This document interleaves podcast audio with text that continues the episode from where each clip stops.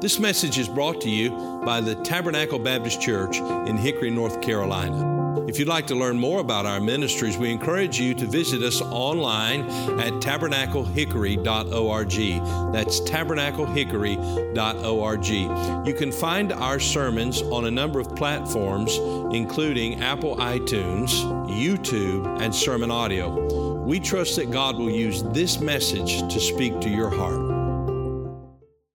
This morning we come to the book of Romans, chapter number 1. Romans chapter 1 and verse number 16. I want to encourage you today. I really do. But I think we have to look at the reality of the situation that we find ourselves in in the United States of America in the year 2021. And I would say this that uh, though we are in a desperate situation in our nation, I would also say that we have much hope. And I was reminded of that this week at camp as God worked in the hearts of our young people as they testified and spoke of how that God had spoken to them and uh, unashamedly so and uh, a sense of unity among them. I was so encouraged, and I hope that you're encouraged. And I want you to know that though our nation uh, seems to be in great trouble, I want you to know that there is great hope. And the hope of our nation is found in the message of the gospel. The hope of our nation is found in the church of the Lord Jesus Christ. And the hope of our nation uh, is found when we, as the song has reminded us, fall on our knees and pray and cry out to God and seek His blessing and repent of the sin in our hearts. We come to Romans chapter 1 and verse number 16.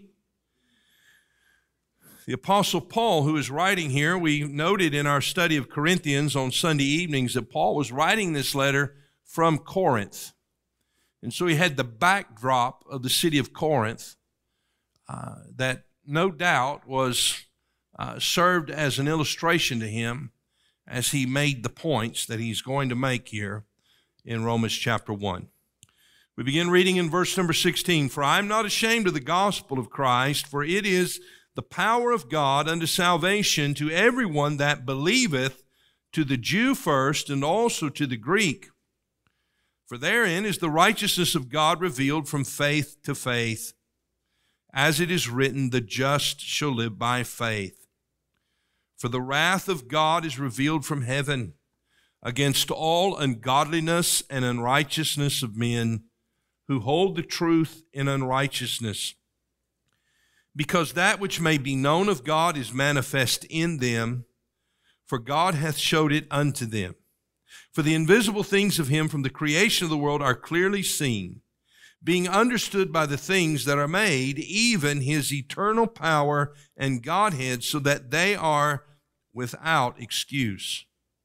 Because that when they knew God, they glorified him not as God, neither were thankful, but became vain in their imaginations, and their foolish heart was darkened. Professing themselves to be wise, they became fools and changed the glory of the uncorruptible God into an image made like to corruptible man and to birds and four footed beasts and creeping things. Let's pray together. Our Father, we are thankful for the opportunity that we have uh, to assemble together this morning. And I pray that as we have come to hear uh, from you, to hear your word proclaimed, as we have come this morning to worship you in song and in our prayer and through the preaching of your word, I pray that you would help us to receive the truth of your word. I pray that you would remove from our hearts and minds the things that distract. And I pray that you would give us understanding. And then, Father, I pray that you would help us to surrender our hearts to you as you, the creator of the universe, the redeemer of the world, speak to us. May we open our hearts and surrender our will to you. And we pray this in Jesus' name. Amen. I want to ask you a question this morning. What happens to an individual or to a nation, a civilization, which rejects the truth of God?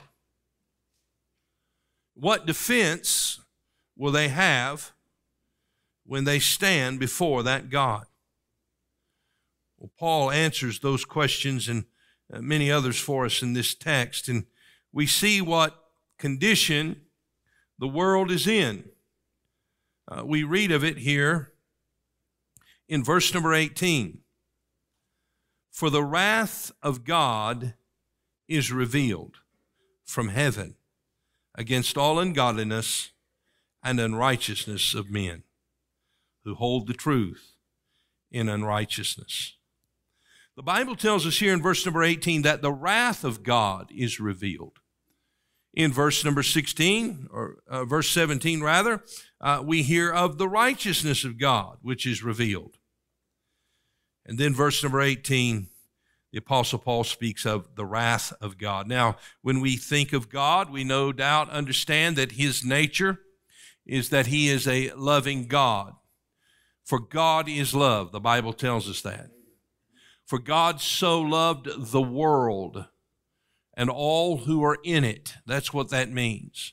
God so loved the world that he gave his only begotten Son, that whosoever, that means anyone, in any land, in any place today, no matter the situation, no matter the circumstances of their lives, no matter the sins they may have committed, for whosoever shall call upon the name of the Lord, the Bible says in Romans 10, for whosoever believeth in him, John 3:16, should not perish but have everlasting life. God did not send his son to send men to hell. God sent his son to save men from hell. He is a loving God. But he is also a God of wrath and a God of judgment. And who does his wrath fall upon?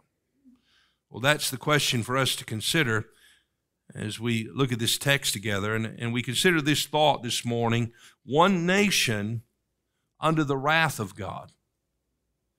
One nation under the wrath of God. Now, we note here, first of all, in verse number 16, we see uh, something I'd like to point out to you, and uh, I'll give you four thoughts this morning. Here's the first one the righteousness of God. God is righteous. God is holy. God is sinless. Notice, if you would please, again in verse number 16, for I am not ashamed of the gospel of Christ. What is the gospel of Christ? The word gospel means good news. So, into a despairing, depressing, dark world, God has sent to us some good news we certainly need it, don't we? For I'm not ashamed of the gospel of Christ. That's the good news of Jesus. For it is the power of God unto salvation to everyone. Uh, highlight those words in your Bible, if you would, please. To everyone. Regardless of your race, the color of your skin, regardless of your uh, social economic background, regardless of your political affiliation, it's to everyone that believeth. To the Jew first, and also to the Greek, for therein is the righteousness of God revealed from faith to faith, as it is written, the just shall live by faith. You see, we understand something about God. God is holy, He is righteous, and men are sinners separated from God. The Bible teaches us this, Romans chapter 3 and verse number 23 For all have sinned and have fallen short of the glory of God. And we are separated from God because of our sin. The Bible says that the wages of sin is death. Romans chapter 6 and verse number 23. So no sinner is able to approach a holy God. But let me tell you what a holy God did for sinful men. He sent his son, who became a man without ceasing to be God, who lived a perfect, sinless life, and who died on the cross, making the atonement, paying the price of your sin and mine. And after he died, he was buried in a tomb, and on the third day he arose again from the dead, and he offers eternal life to all who will receive him. That, my friend, is the message of the gospel that God loves you, that he sent his son to save you. He made the payment for your sin. And if you will confess that you're a sinner and believe on the name of the Lord Jesus Christ, thou shalt be saved saved from your sin, saved from the shame, saved from the guilt, saved from the penalty, and delivered into the kingdom of God to live eternally with Him in a place called heaven. This is the message of the gospel, and it reveals to us the righteousness of God. Now we note here the power of the gospel. The power of the gospel is that it makes sinners righteous. The apostle Paul said, For I am not ashamed of the gospel of Christ, for it is the power of God. The message of the gospel is powerful in that it makes sinners righteous and brings them into fellowship with the Holy God. Thus, sinners are delivered from death and hell and into his kingdom. But then we see the plan of the gospel here. And I want you to know the plan for, of the gospel makes it effective for and available to all people. Notice what the Bible says here. For I am not ashamed of the gospel of Christ, for it is the power of God unto salvation to everyone that believeth, to the Jew first, and also to the Greek. Now, we, uh, we understand that the Apostle Paul was a Jew. And uh, as a Jew, he was a law keeping worshiper of Jehovah God. And then he's writing not only to the Jews, he's writing to the Greeks. That means the Gentile world. Any of us who are outside of the nation of the Jews. What he is saying is that God is not a national Savior, He is an international Savior.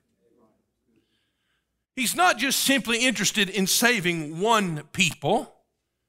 God is interested in saving all people. No matter who you are, God loves you. And He loves everyone who is living upon this earth and who has ever lived upon this earth.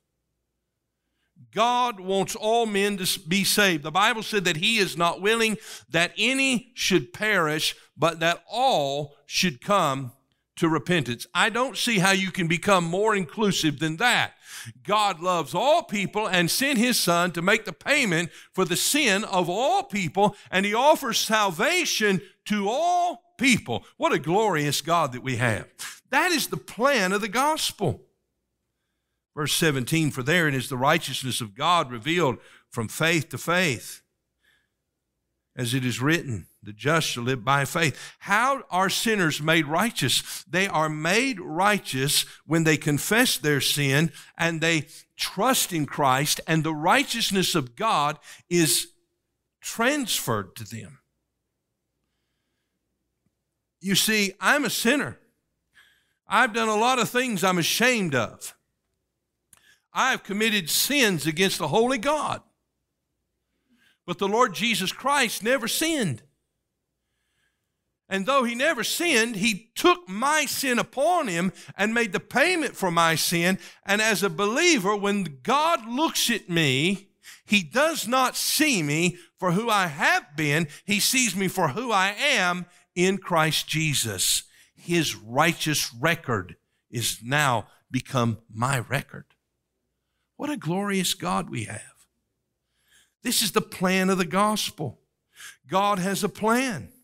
He wants all the people of the world to hear the truth proclaimed.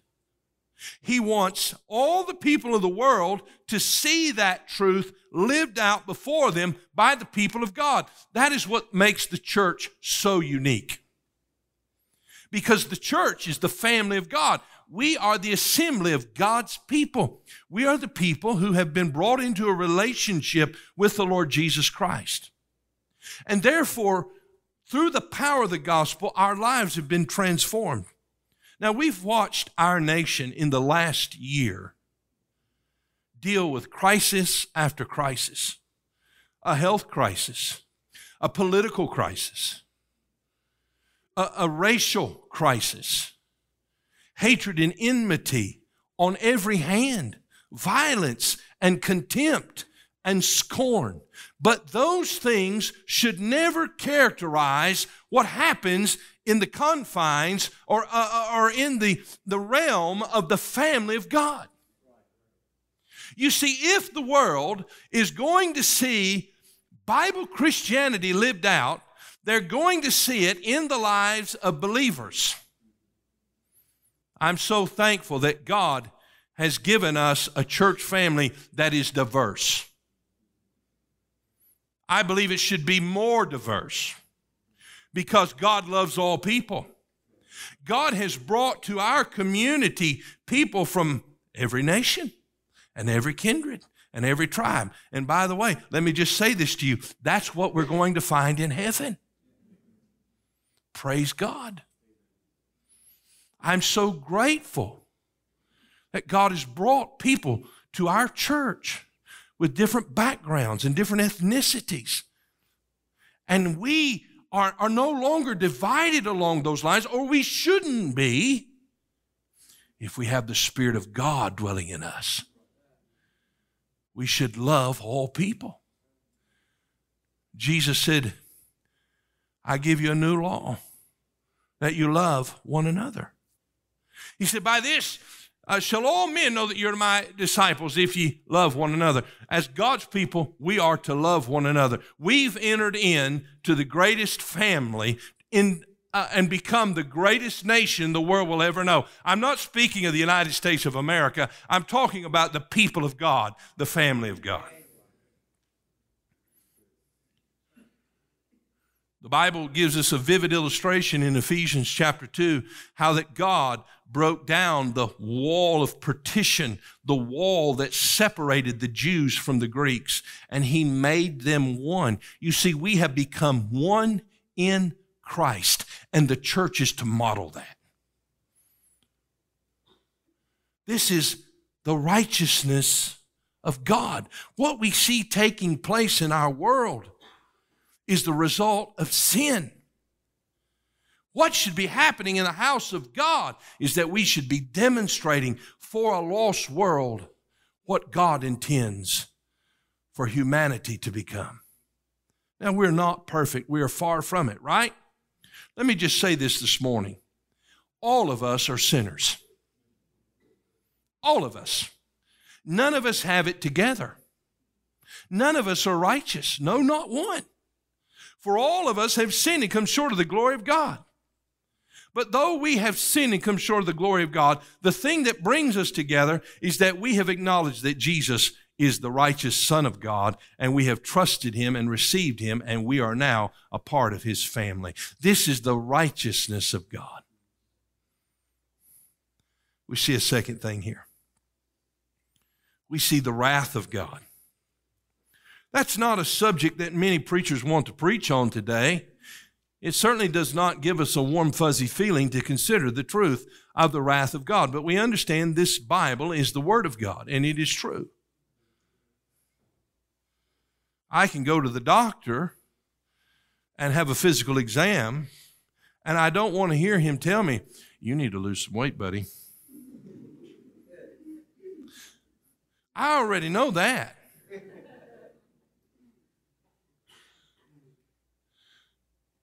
And though I know it, I still don't want to hear it. But if he's a good doctor, he's going to tell me what I need to hear, is he not? And God is telling us in his word what's happened not only to our nation, but all the nations that have forsaken the Lord. Notice, if you would please, in verse number 18 For the wrath of God is revealed from heaven against all ungodliness and unrighteousness of men who hold the truth in unrighteousness, because that which may be known of God is manifest in them, for God hath showed it unto them. For the invisible things of him from the creation of the world are clearly seen, being understood by things that are made, even his eternal power and Godhead, so that they are without excuse, because that when they, notice this please, when they knew God, they glorified him not as God, neither were thankful, but became vain in their imaginations, and their foolish heart was darkened. Professing themselves to be wise, they became fools and changed the glory of the uncorruptible God into an image made like to corruptible man and to birds and four footed beasts and creeping things. So the question comes Is God angry? The answer is yes. The wrath of God is revealed from heaven. The, the Bible said in Psalm 7 and verse 11 God judgeth the righteous and God is angry with the wicked every day. Have you ever been angry with someone you loved? In fact, we can become more angry with those we love, it seems. But God, who is perfect and righteous, loves the world, but He's also angry with their response to Him. Now, we note two things here. Number one, I want you to see that they had the truth, they had it. The Bible teaches us that when they knew God, they glorified him not as God. In other words, they had the truth. Look in verse 18 again. The wrath of God is revealed from heaven against all ungodliness and unrighteousness of men who hold the truth. What did they hold in their possession? The truth.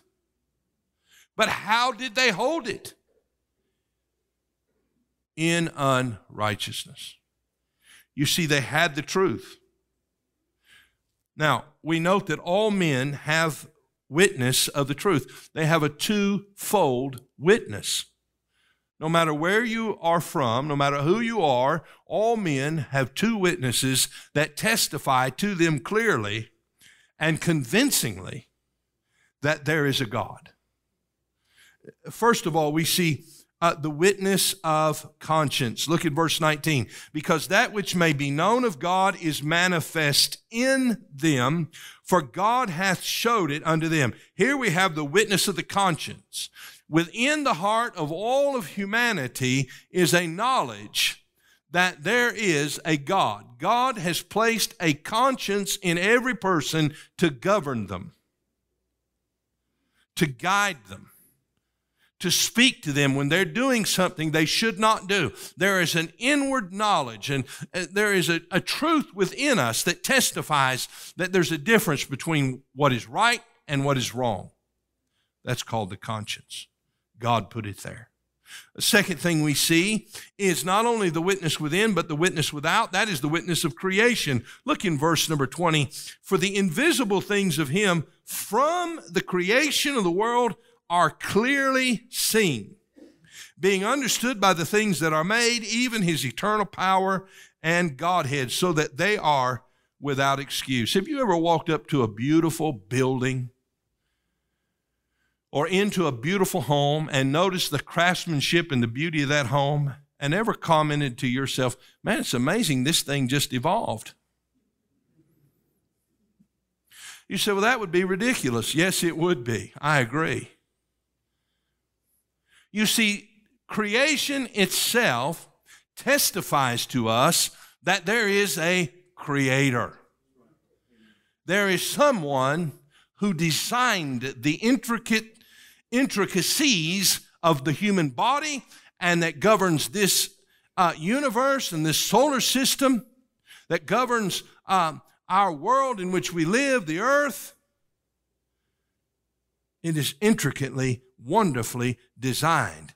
Therefore, the Apostle Paul says there are two witnesses that every man has the witness of conscience and the witness of creation. And he says these are clearly seen, so they're convincing. And he says in the close of verse 20, so that they are without excuse. They're convincing witnesses and they're condemning witnesses if you turn from the truth that you have.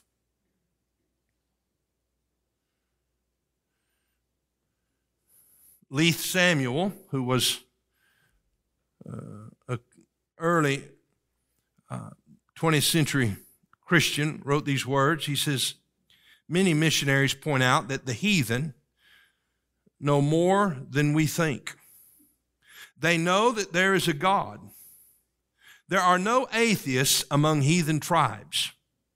There has never been discovered upon earth a tribe of people, however small or depraved, which has not believed in some kind of God or had some system of worship. The heathen found in so called primitive tribes know that they have sinned. When a Christian comes to them and talks about sin, he often finds ready acknowledgement that this is true. The heathen, speaking of those who don't know God, but they do know there is a God, he says the heathen seem to know that their sins must be punished. They seem afraid of punishment and afraid of death. They know that sin must be atoned for, and they seek ways of appeasing their angry deities or deity. You see, all men have this witness. They have the truth. Let me just say this to you concerning our nation. Do you know that there, there is no nation that has ever had such a Christian beginning as the United States of America. No nation has ever been formed that had such a Christian beginning. Yet, despite having such light and truth, our nation has turned away from that truth and is encompassed today in darkness. James Madison, who was the architect of the federal Constitution and the fourth president of the United States, said this We've staked the whole future of American civilization not upon the power of government, far from it. We have staked the future upon the capacity of each and every one of us to govern ourselves, to sustain ourselves according to the Ten Commandments of God. Madison said our United States Constitution is based upon biblical principles. Daniel Webster uh, in 1820 wrote these words Let us not forget the religious character of our origin. Let us not forget the, uh, our fathers, rather, brought hither their high veneration for the Christian religion. They journeyed by its light, labored in its hope. They sought to incorporate and infuse its influence through all their institutions, civil, political, and literary. John Quincy Adams, the sixth president of the United States, wrote these words From the day of the Declaration, the signers were bound by the laws of God, which they all, and by the laws of the gospel, which they nearly all acknowledged as the rules of conduct. Concerning the Bible, Abraham Lincoln said, It is the best gift God has given to men. All the good the Savior gave to the world was communicated in this book. If not for it, we would not know right from wrong. All things most desirable for man's welfare, both here and hereafter, are to be found portrayed in it. I read these quotes simply to tell you that America was founded on biblical and Christian principles. America was not perfect, has never been perfect, and certainly is not today. But it was founded, at least by those who were in leadership, by people who knew the truth of God and understood its significance to the nation. And so Paul says they had the truth, but what did they do with the truth? That's the question. And that is the reason that the wrath of God abides on them, because he says in verse 18, who hold the truth in unrighteousness. In other words, they have the truth, but they reject the truth. They go on in their unrighteous behavior. They discount the authority of God's word. Its diminishing influence then allows the nation to decline. Notice in verse 21 because that when they knew God, not only did they have the truth, but they had the knowledge of God. When they knew God, they glorified him not as God. They made a conscience, a conscious decision that when they knew who God was, that they would not give to him any glory. In other words, they would not acknowledge him for who he is and they would not worship him. They glorified him not as God, neither were thankful, but became vain in their imaginations, and their foolish heart was darkened. Professing themselves to be wise, they became fools and changed the glory of the uncorruptible God into an image made like to corruptible man and to birds and four footed beasts and creeping things. You see, when you turn from the light of God's truth, you are turning away from that light and you are moving forward into darkness. The Bible says they, they became vain in verse 21 in their imaginations. Their thoughts then became empty and futile. Their foolish heart was darkened.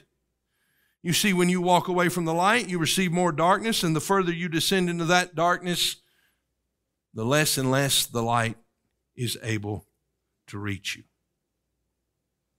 Uh, recently, one of our representatives on the floor of the United States Congress made this statement.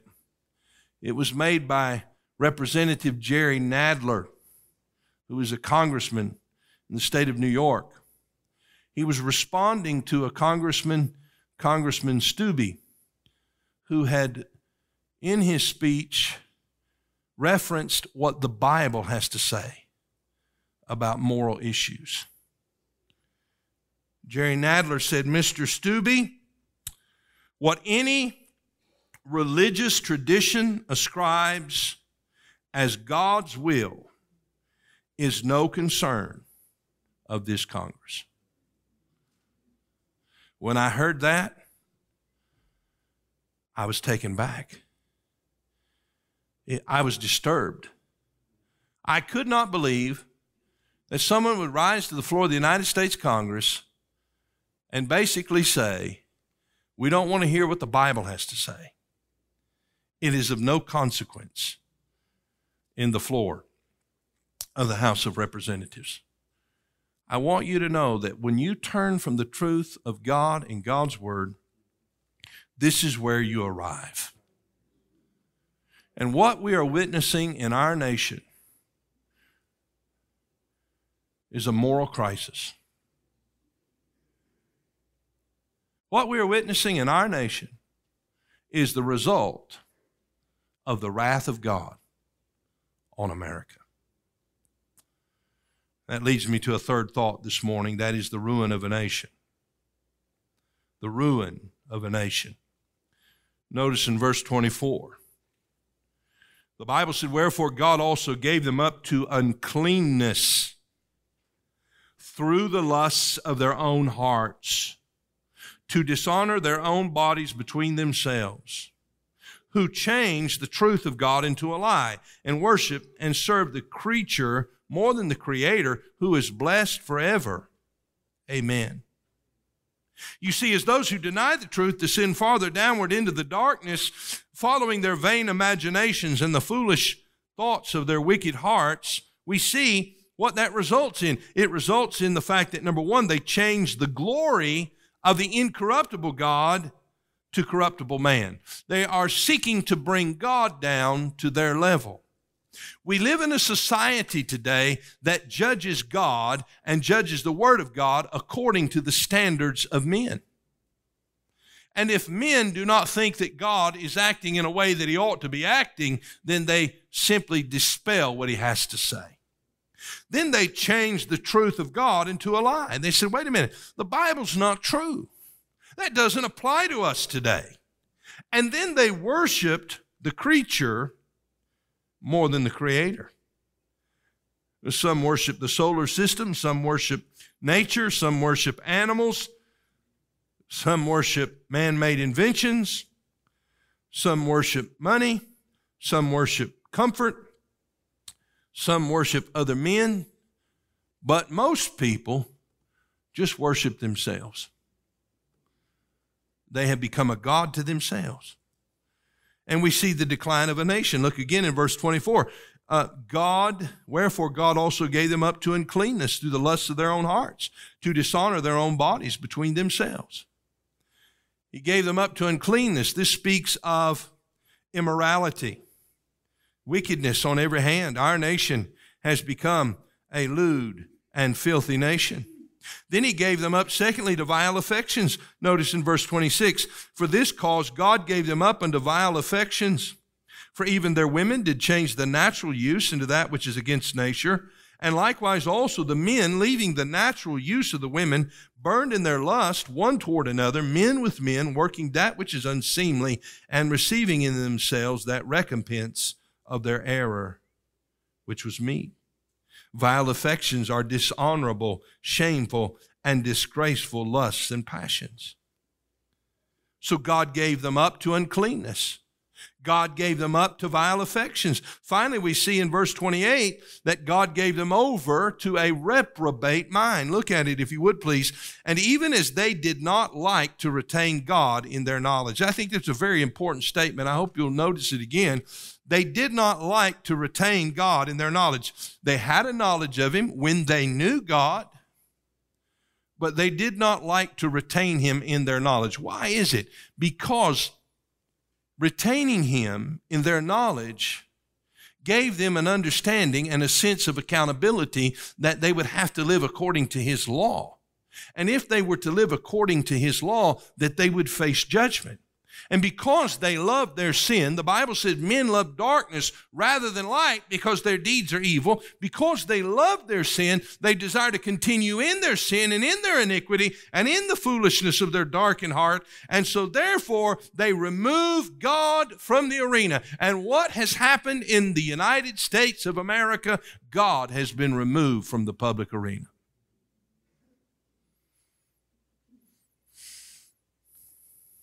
So God said, okay. He gave them over to a reprobate mind to do those things which are not convenient. I want you to understand that God made man in his image. Man is a triune being. He has a body, he has a soul, and he has a spirit. The body, that's the thing we see.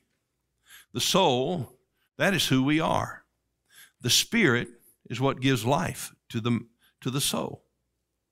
God made man perfectly in his image. He breathed into Adam's nostrils the breath of life. That's the Spirit of God, the breath of life. You see, I want you to get the picture. God in creation has formed the body of Adam. There he lays, perfectly crafted by the hand of God full head of hair. Wish I had one. Healthy, trim physique. I won't even comment. A handsome fella, but a lifeless body. Not until the moment that God breathed into his nostrils did he have life. And when God breathed into his nostrils the breath of life, he became a living soul. He awoke. He became alive.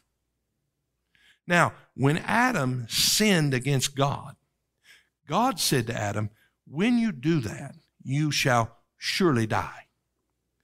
And Adam sinned against God. And that day he died immediately in his spirit. The Spirit is like the light inside the room. And when the flame is quenched and the Spirit is removed, the light in the soul goes out. And that day, that moment that Adam and Eve sinned against God in the garden, the light went out because the spirit life went out. And Adam knew when he heard God walking toward him in the cool of the day, he knew that he was a sinner and he hid himself from God. You see, when you remove the light of God's Spirit from the soul of man, what is the soul? The soul is who we are. It's the seat of our intellect, our emotions, and our will. When you remove the Spirit of God, the light, then the mind, the intellect, the will, the emotions are given to darkness. And we lose the ability to discern and think. Let me ask you a question. How many times in the last year, year and a half, have you thought to yourself, how is it that people can even think this way? I'll tell you how. Because they have descended into the darkness and God has turned them over to a reprobate mind. It means they have lost the ability to make sound judgments and decisions. Now, notice what the Bible says about them in verse 29. Being filled with all unrighteousness that word speaks of justice. You know, much has been said in our nation about justice and injustice, and we live in an unjust society. But I want you to know the answer to that can only be found in the gospel of Jesus Christ. The life of the Spirit imparted to the dark souls of men to give us a love and respect for one another being filled with all unrighteousness. We see that in our nation. Fornication, that refers to sexual sin. Wickedness, that's evil actions. Covetousness, that's greed to have more and more. That permeates our society. Maliciousness, that means evil, excuse me, evil in disposition, full of envy, jealousy. That's what that means. Murder, the murder rate in America is at alarming alarming levels. Debate, that is contention, wrangling. Have you ever seen our nation engaged in more debate than it seems to be engaged in today? I'm not talking about healthy debate. I'm talking about just an atmosphere of argumentation over everything. Social media has paved the way uh, for this in our nation deceit, that speaks of fraud. Malignity, it actually means this being ill natured, taking everything with an evil connotation and giving a malicious interpretation to the actions of others. A nature which is evil and makes one suspect evil in others. In other words, it creates an atmosphere where everybody thinks evil of one another. Have you read Twitter or Facebook lately? It's full of malignity. Whisperers, secret slanderers, backbiters, those open slanderers, haters of God. The ancient Greeks used to use this term, haters of God, and they used it to describe someone who had turned against God because of some calamity that had befallen them they would then accuse God and His providence. In other words, if things didn't turn out in their life the way they thought they should happen, they would become God haters, accusers of God. That's so prevalent in our society. Despiteful, that means to act with arrogance. It means to treat someone as a, as a persecutor of others and take pleasure in the affliction that their persecution brings on other people. In other words, you, you find people that you don't like and you want to be mean to them. And when you stir up a group of people against them, you actually get enjoyment from it. That's happening in our country every day. That's why I, I want to warn our young people. I'm, I'm not telling you you can't or shouldn't or can't have a social media account, but I'm telling you, you better be very, very careful because there is a wicked watching world looking for every opportunity they can find to ruin the lives of young people. Despiteful, proud, arrogant, boasters, inventors of evil things. I mean, disobedient to parents without understanding, covenant breakers, without natural affection, implacable. What does that mean? It means they are absolutely irreconcilable people who are, in their minds, in a state of war. And they refuse to lay aside the enmity or listen to terms of reconciliation. They are in a constant state of war. And I want to tell you, they've gained more and more and more influence in our nation. And that's why it seems so hopelessly divided. And then the last word we read here in verse 31 unmerciful. That means there is no compassion, there's no pity. Do kids do things they shouldn't do? Do they say things they shouldn't say? Absolutely. Do adults? Absolutely. But there's no mercy in this generation. You see, when you turn away from the true and the living God and you're walking in darkness, there is no mercy. No mercy. Notice verse 32 who, knowing the judgment of God, that they which commit such things are worthy of death, not only do the same, but have pleasure in them that do them. In other words, the thought of judgment no longer scares them. They have made the decision they're going to walk in their sins. The ruin of a nation.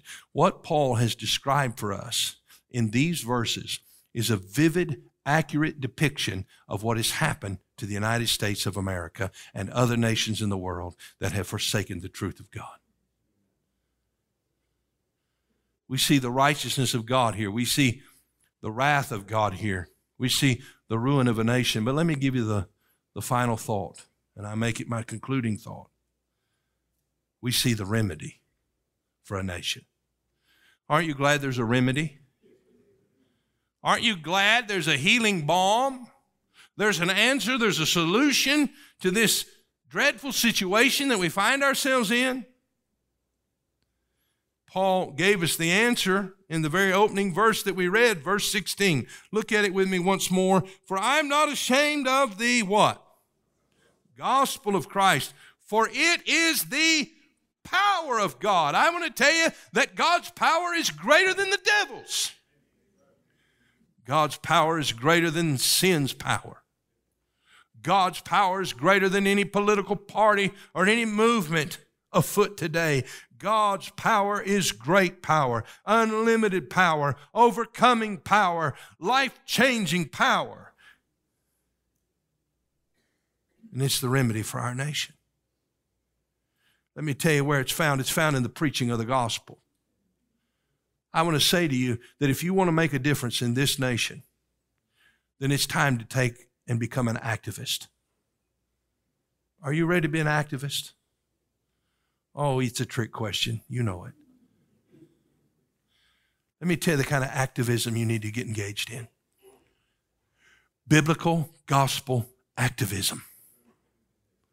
Taking the power of God, the gospel, to lost souls in Hickory, North Carolina, and around the world.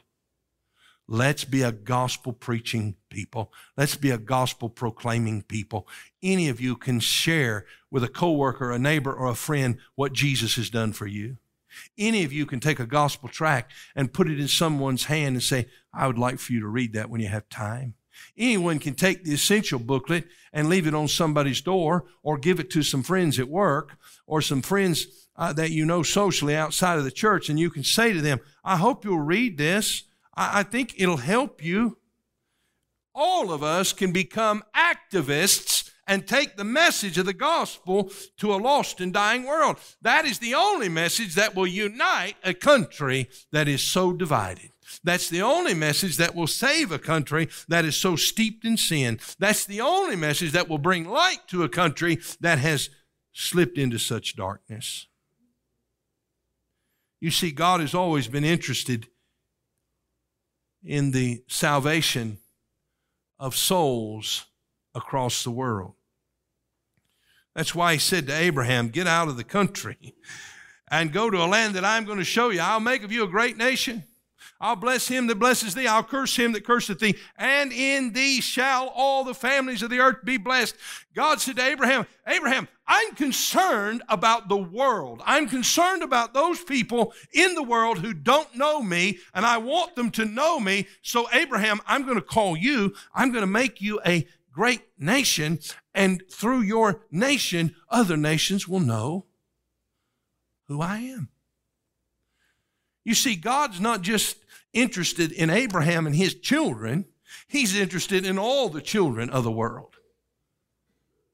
In Galatians chapter 3, the Bible says this even as Abraham believed God, and it was accounted unto him for righteousness. Know ye therefore that they which are of faith, the same are the children of Abraham. All of us who know the Lord Jesus have become the children of Abraham. And the scripture foreseeing that God would justify the heathen through faith, that's all people who don't know him, preached before the gospel unto Abraham, saying, In thee shall all nations be blessed. So when they which be of faith are blessed with faithful Abraham. You see, if God has blessed America, and He has, it is because we have sought to honor Him. And because America has sent Bible preaching missionaries across the world to reach souls. If there is a hope today for our nation, it is in the preaching of the gospel. It is in the people of God. Paul said this. He spoke of the church, he said, which is the house of God. 1 Timothy 3, verse 15, which is the church of the living God, the pillar and ground of the truth. If the world is going to know the truth today, they're not going to find it in the media. They're not going to find it in academia. They're going to find the truth of God in the church. And the church is the people of God. And we are messengers of the truth to a lost and dying world. You see, the remedy is found in the preaching of the gospel. The remedy is found in the people of God.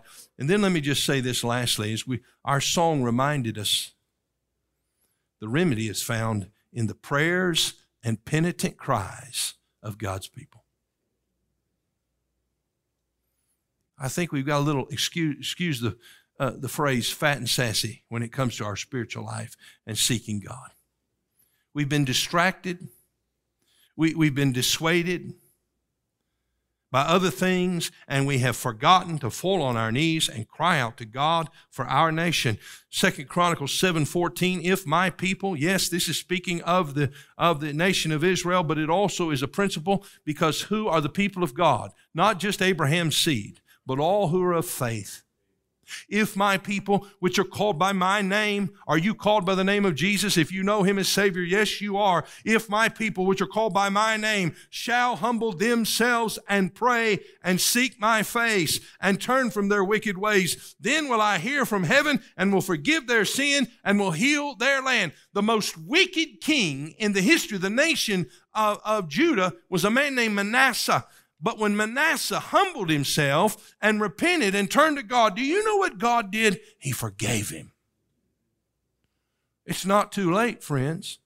It's not too late for our nation. But let judgment begin at the house of God. May we learn to seek the Lord. May we learn to repent of our sin. Habakkuk said in Habakkuk 3 and verse number 2, O Lord, I have heard thy speech and was afraid. O Lord, revive thy work in the midst of the years in the midst of the years, excuse me, in the midst of the years, make known, notice this please, in wrath.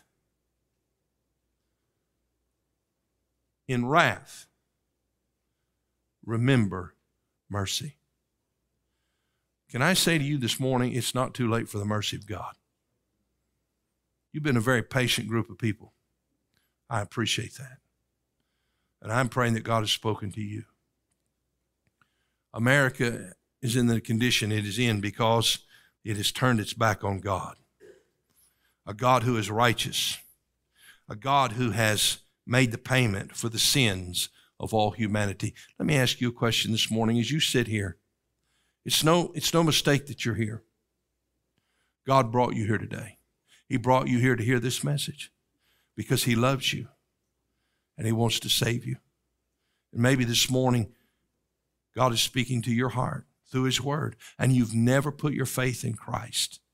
You've never received the Lord as your Savior. And if you died today, you have no assurance that heaven is your home. I want to say to you this morning that on this wonderful day that we celebrate the birth of our nation, it can be a greater celebration for you to celebrate the birth of your soul.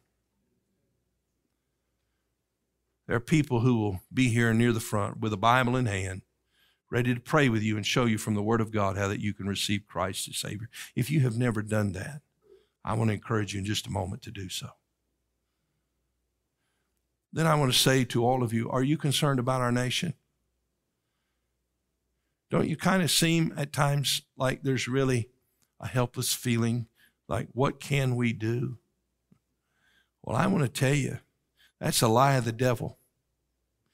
Because what we can do is the only thing that will make a difference. We can take the soul saving message of the gospel to a lost and dying world. We can be the church that models the Christian life. We can be the church that falls on our knees and intercedes for a lost and dying nation, and may God help us to do it. I want you to think about your children. I want you to think about your grandchildren this morning. And I want you to ask yourself is it time to get active? I believe it's past time, don't you?